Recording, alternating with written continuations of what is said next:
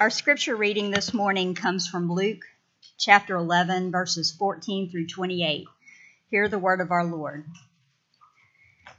Now he was casting out a demon that was mute.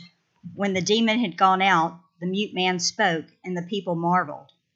But some of them said, He casts out demons by Beelzebub, the prince of demons, while others, to test him, kept seeking from him a sign from heaven.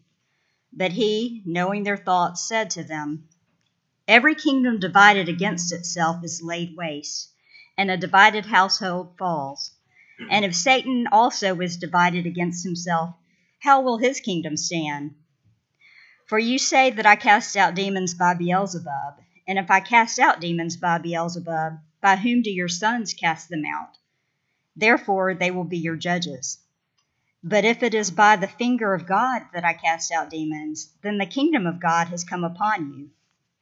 When a strong man fully armed guards his own palace, his goods are safe. But when one stronger than he attacks him and overcomes him, he takes away his armor in which he had trusted and divides his spoil. Whoever is not with me is against me, and whoever does not gather with me scatters. When the unclean spirit has gone out of a person, it passes through the waterless places seeking rest, and finding none, it says, I will return to my house from which I came. And when it comes, it finds the house swept and put in order. Then it goes and brings seven other spirits more evil than itself, and they enter and dwell there. And the last state of that person is worse than the first. As he said these things, a woman in the crowd raised her voice and said to him, Blessed is the womb that bore you, and the breast at which you nursed. But he said, Blessed rather are those who hear the word of God and keep it. This is the word of our Lord. Thanks be to God. And we'll return to Luke chapter 11 that we read with Becky just a few moments ago. If you're visiting, we have been for the last I think now it's been 17 months. Uh, we have been a, in a study in the Gospel according to Luke. Uh, and we've come to, maybe as you read this passage with Becky this morning, you thought, how unusual is that? Uh, it is quite a story. But it is one of my favorite episodes in the Gospel. It is so powerful. And uh, I hope this morning when you leave that you have a new understanding or fresh understanding uh, of this particular event and this particular scene from the life of Jesus. Before we look at this passage, let's pray and ask Christ who is there, ask Him to teach us in the power of His Holy Spirit. Let's pray together.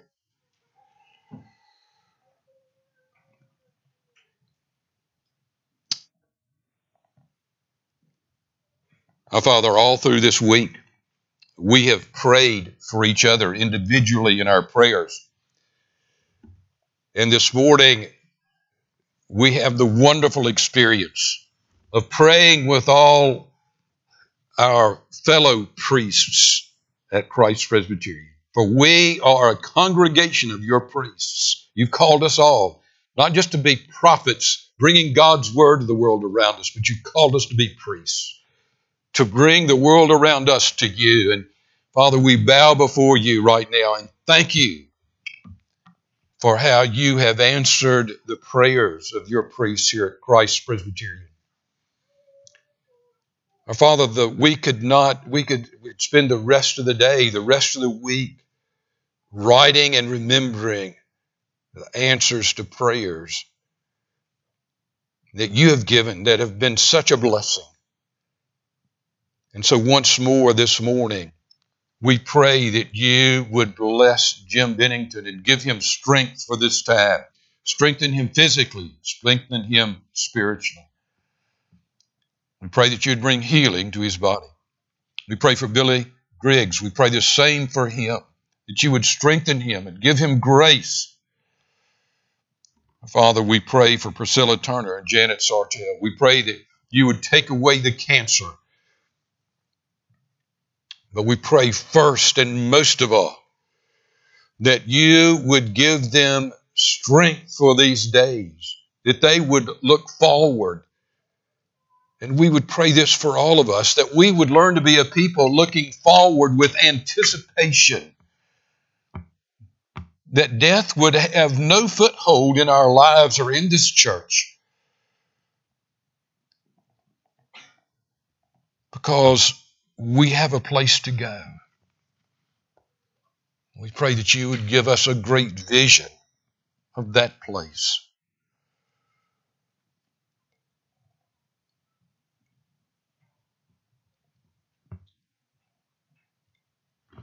Our Father, we thank you for your many, many blessings. We cause us, Father, to remember those blessings, to dwell on those blessings,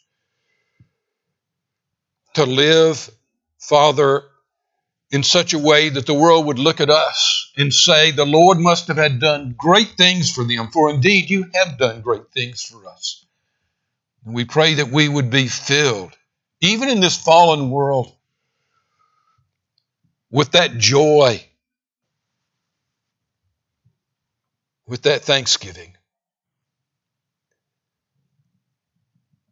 Our Father, in a few minutes, we will be eating physical food from these tables.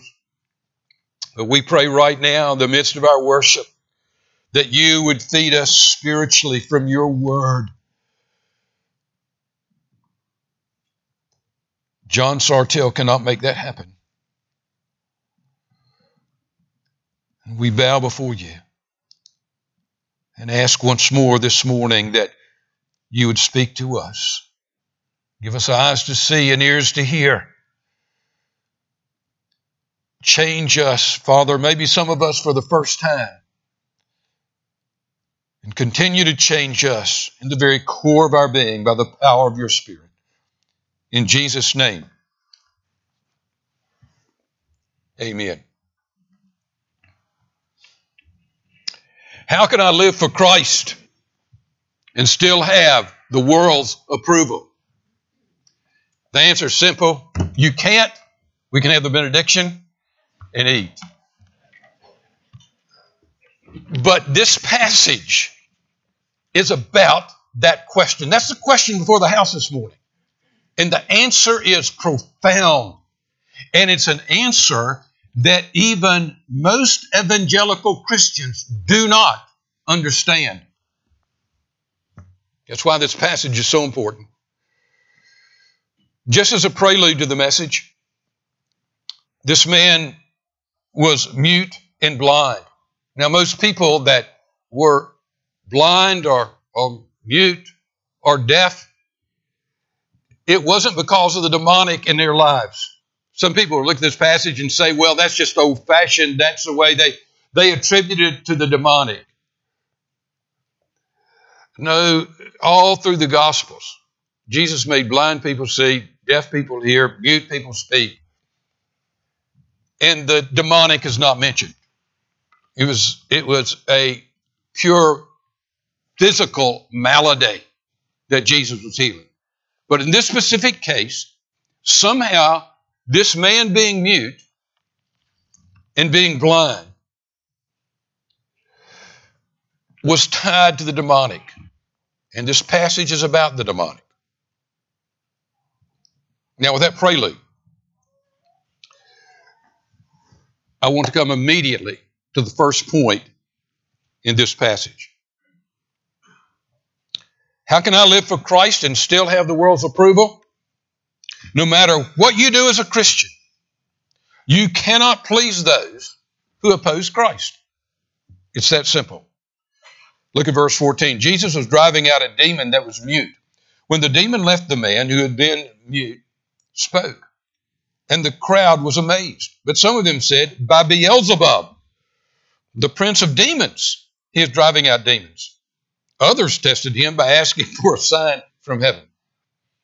Sometimes we think, you know, if I could just live like Jesus, if I could just live a healing life like he did, if I could just love like he loves, be as patient as he is, be as compassionate as he is, be as obedient as he is, I would win the world. The world would love me. No. I've thought that way. But here was Jesus healing and being loving and patient, compassionate, obedient. And the world was still finding severe fault with him. Some were saying that he was the devil. And the others were saying, hey, show us more signs. They had just seen remarkable things. They just wanted more. Jesus, as great as he was, could not please those who opposed him. Learn from that, Christian. He had just set a man free who had been cruelly bound by an evil force. The man had been unable to speak, he had been unable to see. Matthew was there recorded the man was not only mute, but that he was also blind. So Jesus had delivered him from this awful demonic power. He could speak, he could see. Do you know that that's incredible? And yet people looked at that. He does that by the it's the devil's work. Now most of us, most of us want people to like us. There's only a few warped souls who get up in the morning and go out into the world saying, I want to see how many people I can offend and persuade to not like me today. There are a few, I know them. Most of us deeply want to be liked by the world around us. Now, that desire does not stop when we become Christians. And in fact, it's a good thing to want to be liked. However, when we become Christians, we have a new approach to everyday life. Before Christ, we went out on Monday morning to spend our week saying, I want to please myself. I want to do what I want to do. I want to please myself. And I want the world around. I want to please the world around me. I want the world. I want to be popular in the world. But Christ comes and he changes that basic desire to where we walk out the door on Monday morning and say, Christ, this week is yours. What would you have me do? What would you have me to do in school, on the athletic field? How would you want me to live? Christ, I want to follow you. This is important. There's a, a great change that takes place in motives between before Christ and after Christ. Before Christ, we would strive to fulfill ourselves, to do what we wanted to do, and to fulfill what the world wanted us to do, to conform, to be like the world around us. And then came Christ. On May, this, on May 2nd, 1962, a really unusual advertisement appeared in the San Francisco Examiner. It read, and I quote, I don't want my husband to die in the gas chamber for a crime he did not commit. I will therefore offer my services for 10 years as a cook, maid, or housekeeper to any leading attorney who will defend him and bring about his vindication. One of San Francisco's strongest attorneys, Vincent Hallinan, read that ad. And he contacted the woman who wrote it. Her name was Gladys Kidd. Her husband, Robert Lee Kidd, was about to be tried for slaying an elderly antique dealer. Kidd's fingerprints had been found on the bloodstained ornate sword in the victim's shop. During the trial, Hallinan proved that the antique dealer had not been killed by that sword, He demonstrated how Kidd's fingerprints ended up on that sword. He'd been in the shop earlier that week. And indeed, there was really no blood that was found on that sword. The jury found Kidd not guilty. Vincent Hallinan refused Gladys Kidd's offer of 10 years of servitude. He said no. They were free. But stop and think for a minute. Would she have gladly spent that time in service for what he did? Yes, she would have. Would, would Gladys or her husband have done anything for this attorney? Yes. Why? Because he had set them free, because he had done this great work.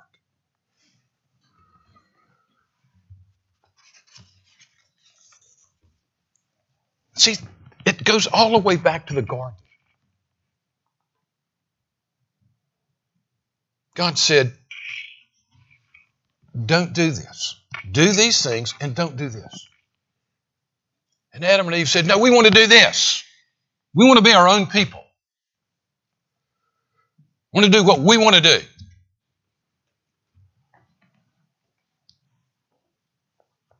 And that's what Christ does. He brings us back to that. We come back to, Father, what would you have? What did we say in our study in the Lord's Prayer? Your kingdom come, your will be done. It's a con- daily confession and every prayer. Father, we want to do your will, not our will. We're about your will. However, living that life will not please the world. You think about all that Christ did, and the world crucified him. You can build hospitals for Christ. You can build schools for Christ. You can deliver meals for Christ. You can build a home for abandoned children, and the world still will find fault. But it's not what drives us. The world's approval is not the driving factor in our lives. No matter what you do as a Christian, you cannot please those opposed to Christ.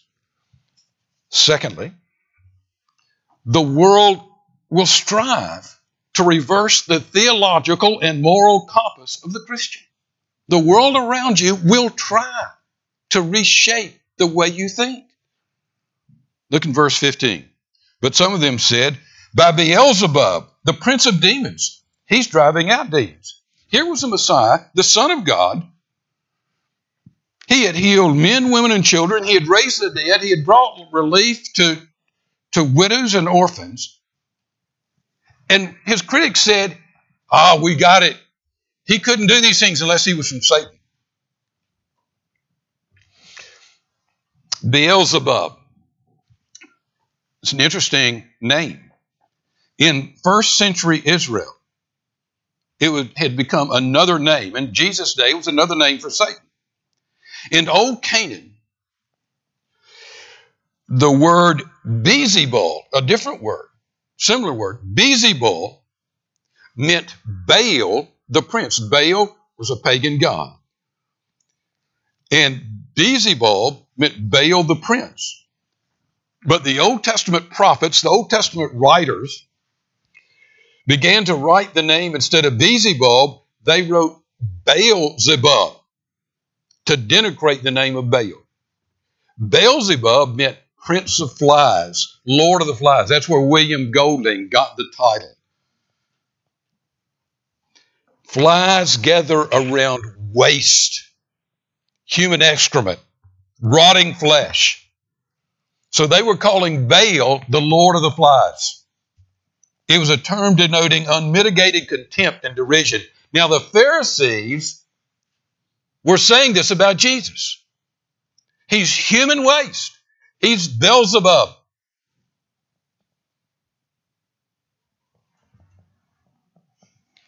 Talking about an upside down theology. They were calling the Messiah Satan.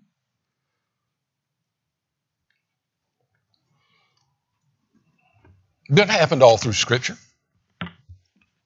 it happens, it's happened in every society. Isaiah said it this way, it's on your scripture sheet, Isaiah 5:20. Woe to those who call evil good, that's what they were doing, and call good evil, that's what they were doing.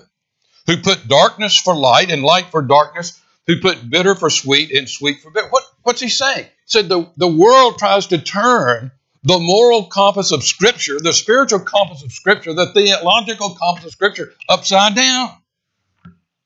The whole weight of Scripture says what? That Jesus is the Son of God. He's the incarnate Son of God. That's what the incarnation is. He was God in flesh. You've heard me talk about my own seminary education. I was surrounded by men. It was a very liberal, theologically liberal school, postgraduate school.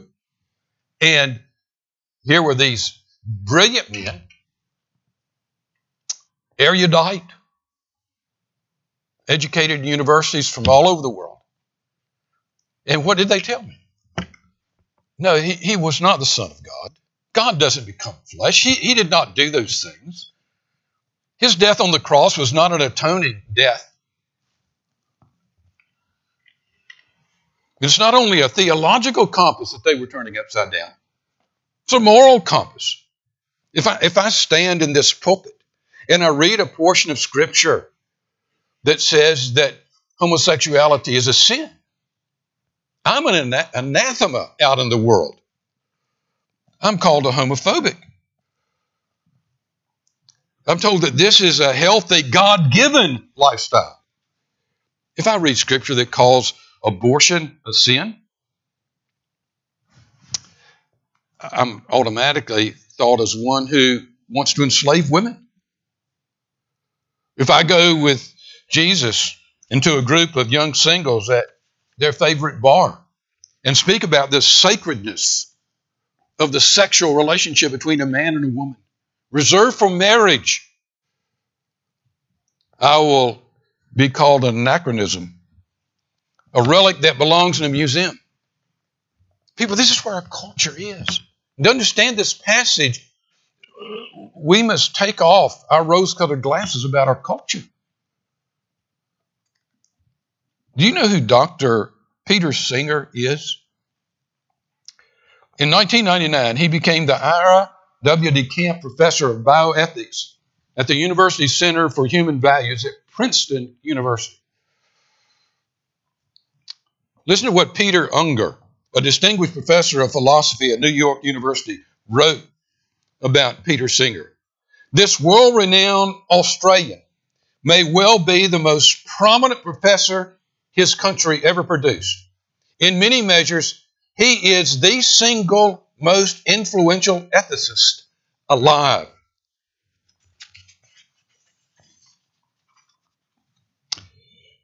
I could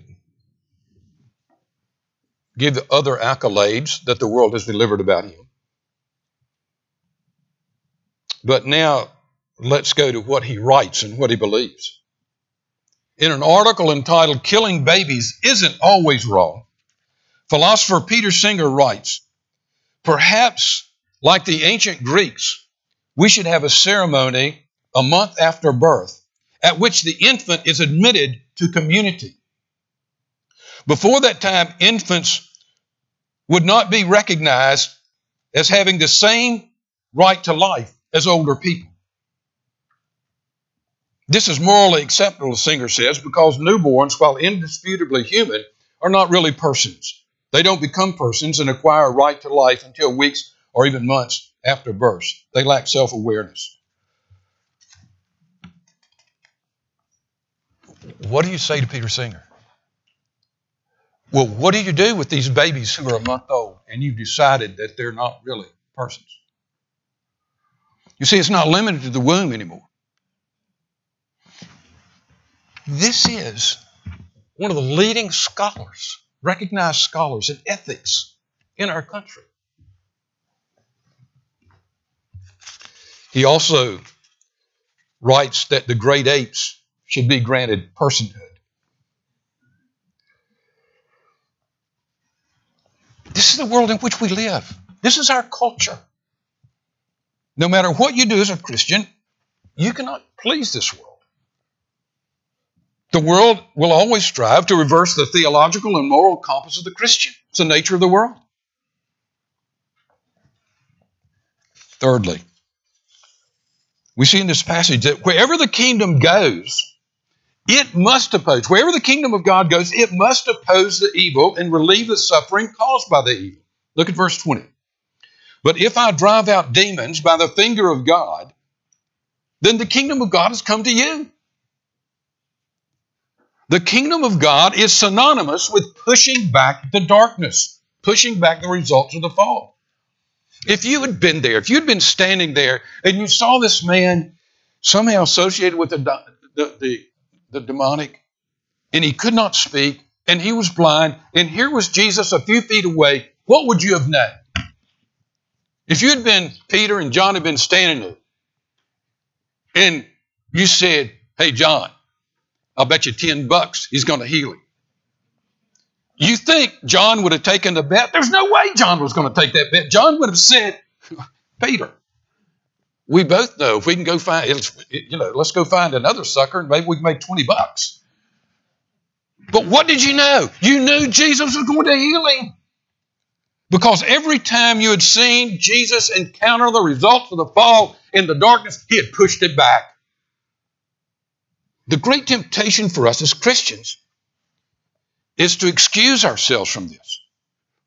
To say there's so much evil, there's so much suffering in this fallen world. What difference can I make? What difference does it make? Jesus, look at this. Jesus did not just come live on a mountaintop as a great guru and just make this awesome proclamation in the world everybody's healed. He didn't do that. He walked through the dirt and the grime in which we live. And he, he healed one person at a time.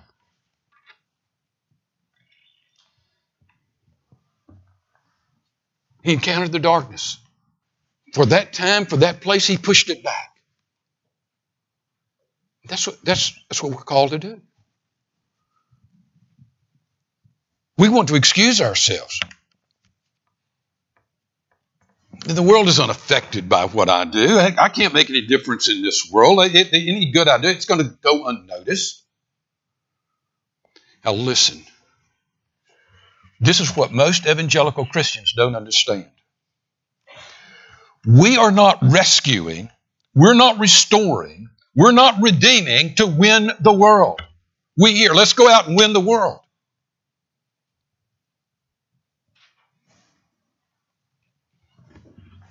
That's not the, our motive.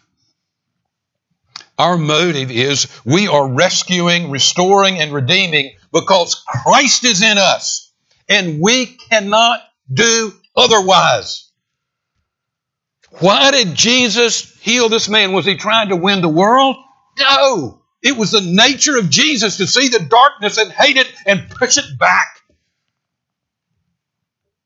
That's the reason we act.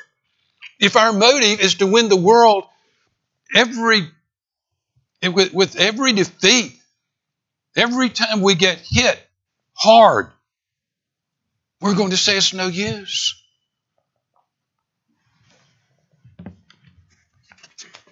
Why did Jesus push back against the darkness? Why did he heal? Why did he do these things? One person at a time. Why? Because of who he was. He could not do otherwise. Young people, listen to me. The next time you have a professor in college or a teacher in high school or whatever, or the world around you rails against Christianity, ask them what single institution in the world in the last 2,000 years has built more hospitals, built more schools, more homes for abandoned children, and fed more homeless people. What group has done this? What institution has done this more than the kingdom of God and the church of Jesus Christ? A friend who works in the inner city at, in a major city, he's been there for decades. And so I think it, it, it's just incredibly hard. And most people burn out only after a few years. And he has stayed and stayed and stayed. And if you ask him, how do you, how do you do this? How do you how do you go to work in the inner city with all the poverty and all the crime and all the drugs? How do you do this every day? And he'll tell you. Every time I try to leave, every time I try to leave, I, I meet a strange man on a cross between two thieves, and he won't let me leave. Wherever the kingdom goes, it must oppose the evil and relieve the suffering because of who we are. Fourthly, Christ will not lose in his war with evil. Look at verse 21. Strange, when a strong man, fully armed, guards his own house, his possessions are safe. But when someone stronger attacks and overpowers him, he takes away the armor in which the man trusted and divides the spoils. What's the picture? Satan is a strong man guarding his possessions. The world is his. It's fallen, it's his. He's fully armed. Christ has invaded, and he's the someone who's stronger in verse 22. He said in John 12, 31, now is the time for judgment on this world. Now the prince of this world will be driven out. Christ was saying, The kingdom has come, it's a reality, and I'm driving out the prince of the world. I'm driving him from the hearts of men, I'm driving him from the great cities, I'm driving him from the nooks and crannies of the world. People, that's what Jesus has been doing for the last 2,000 years. And Satan has opposed him at every step. But think about that motley crew there in Jerusalem. They weren't politically powerful. They didn't have money. They didn't have position. You wouldn't have bet a dime that these men would conquer the Roman Empire, but they did. Listen to me. Young person, listen to me. The church of Jesus Christ in the last 2,000 years has gone to the ends of the earth. In the last century, in the 20th century, there was, there was Marx, there was Stalin, there was Hitler, there was Mao Zedong. These men combined, Idi Amin, these men combined killed hundreds of millions of people.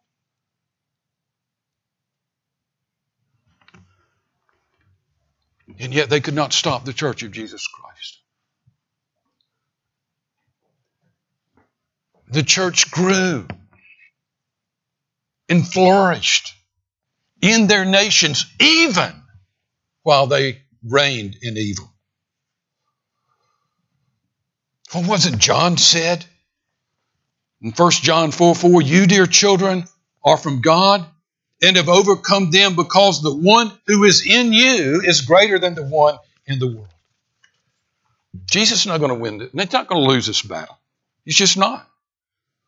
No matter what you as a Christian do, you cannot please those who oppose Christ. The world will strive to reverse the theological and moral compass of the Christian. Don't be naive. But wherever the kingdom goes, it must oppose the evil and relieve the suffering caused by the evil. And Christ will not lose his war with evil. That's the point. And finally, there is no neutrality. Either Jesus or evil is at the center. Those are the only two choices. Look at verse 23. Who is not with me is against me. He who does not gather with me scatters. When an evil spirit comes out of a man. It goes through arid places seeking rest and does not find it. Then it says, I will return to the house I left. When it arrives, it finds the house swept clean and put in order. And then it goes out and finds seven other demons more wicked than itself, and they go in and live there. And the final condition of the man is worse than the first. It's not hard to understand. Jesus is saying, you must choose. You can't, you can't be on both sides. Jesus was saying when, when evil is thrown out of your life, you must either put God or Christ in its place, or the evil is going to come back. There is no, no vacuum. You may try to morally reform. This is what the world does. The world says this is the Nicodemus way. Oh, I'm going to be, I'm going to, to be morally reformed. And, and, and, and you, you, you kick the, the evil out. Only to be filled with arrogance and pride and self righteousness.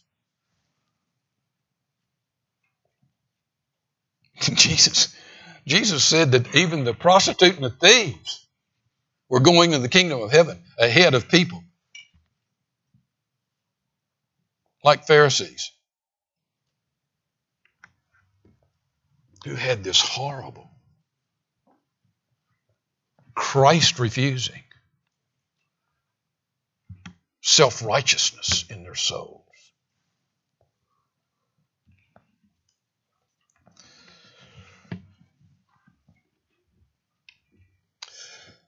Young man had gone to college. He loved his new life there. He was away from home. And he was living fast and he was living free. He decorated his dorm room with pictures that were consistent with the life that he was living. Anyone would have called them pornographic. He had even tried to justify the existence of these pictures by displaying pictures and portraits of intellectuals and philosophers who advocated his lifestyle. Somehow his mother discovered how her son had decorated his dorm room. And by the way, mothers always discover that. But she said nothing. She wrote nothing. After several months, she sent him a powerful, powerful painting of Christ dying on the cross. It was beautiful. After a time, she received a letter. He thanked her for the picture. He said, I hung that picture of Christ on my wall.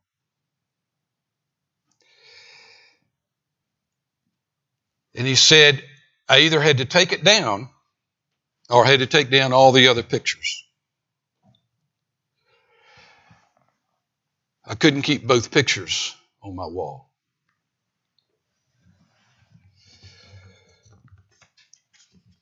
People, that's what Christ was saying here.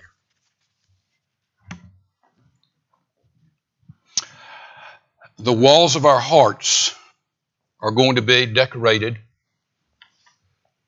with pictures of self reliance, pride, self centeredness, materialism, living for money, living for sex, living to be popular. Either those pictures are going to be on the wall in your heart, it's going to be a picture of a crucified Christ in an empty tomb. There's no vacuum. If you're sitting there this morning and you're saying, Well, I'll make that decision when I've graduated from college. You've already made the decision. I can tell you what the pictures in your heart are. You're going to walk out this door this morning